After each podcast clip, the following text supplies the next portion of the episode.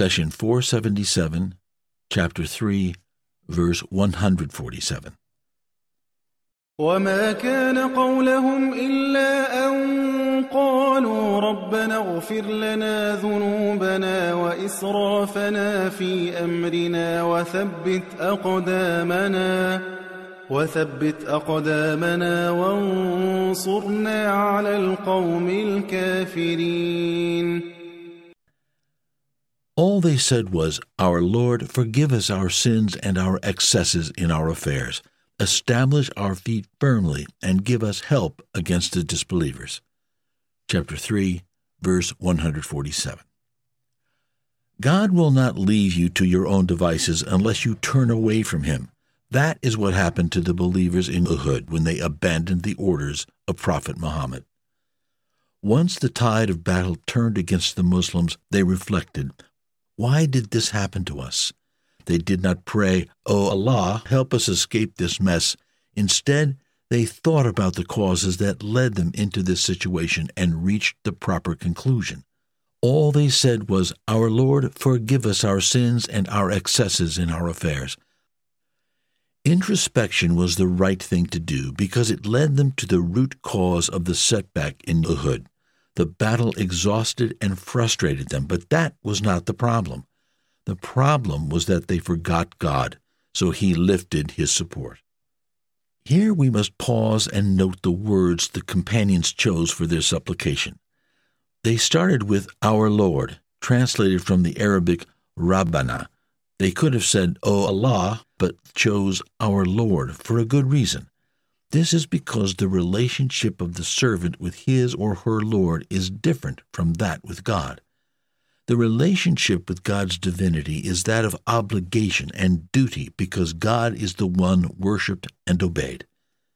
But Allah blessed you with His lordship long before He assigned you to any responsibility. Allah, your Lord, cared for you in your mother's womb, created a universe ready to receive you, and provided you with the essentials and comforts of life. Thus, our Lord means the one who takes care of our affairs and raises us, and whose help we need now. They continued, Our Lord, forgive us our sins, as if nothing can harm us more than our own negligence. The word sin is translated from the Arabic dhanbin and shares the root with the term used for an animal's tail. This is interesting because a tail follows the animal wherever it goes, and so do your sins.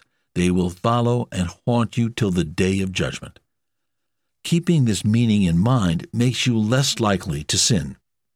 The supplication continues, Our Lord, forgive us our sins and our excesses in our affairs. Transgression is going beyond what Allah has allowed you to do. Keep in mind that excessive indulgence can happen even in actions that God has allowed. For example, Islam legislated marriage so you can enjoy intimacy and raise offspring, but you have exceeded the limits if you engage in relationships outside of marriage. God gives you wealth according to your effort, but you have exceeded the limits when you grab wealth that is not yours. Allah legislated the zakat almsgiving to help you in case your hard work does not earn enough to feed your family. So why would you ever transgress? God says, Say, O my servants who have committed excesses against their own selves, do not despair of God's mercy. Indeed, God forgives all sins. Indeed, He is the all-forgiving, the all-merciful. Chapter 39, verse 53. The supplication continues, Our Lord, forgive us our sins and our excesses in our affairs. Establish our feet firmly. Here we can learn the etiquette of supplication. Note that by addressing the Lord first and then admitting their sins and excesses, the companions exited error and were about to enter the truth. This is because when Allah forgives your sins and pardons your transgressions, you will be worthy of His divine help. Thus, their next words were to ask for help, establish our feet firmly. Battles demand mobile and agile fighters. So what is the meaning behind establish our feet firmly? It means do not make us flee the battlefield under any circumstances.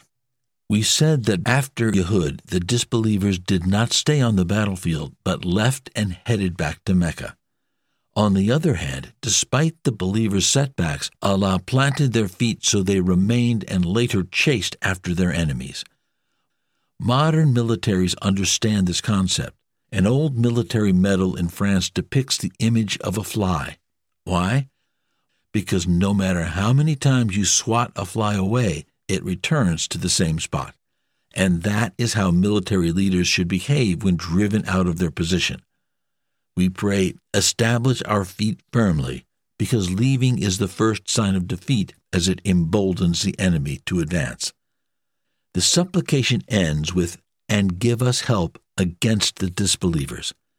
As long as the companions said against the disbelievers, they assigned themselves to the camp of faith and truth. Omar bin Al-Khattab, may Allah be pleased with him, famously said, "You are victorious over the enemy only by your obedience to Allah, because if you are disobedient, just like them, you will be overcome by their multitude and superior military gear." We learn from this beautiful dua that faith requires you, first and foremost, to turn to the Lord in times of trouble and pay attention to your shortcomings because they are the actual reason behind any setback. It is not about physical weakness, mental fatigue, or desperation. If you look in the mirror and rectify your sins and excesses, Allah will reward you. What is the reward? Listen to the next ayah in Al Imran. So God gave them both the rewards of this world and the excellent rewards of the hereafter. God loves those who do good. Chapter 3, verse 148. The Prophet, peace be upon him, said, "Convey my teachings to the people, even if it is only a single verse." Please take a moment to subscribe and to share with your family and friends. Visit us at www.QuranGarden.com.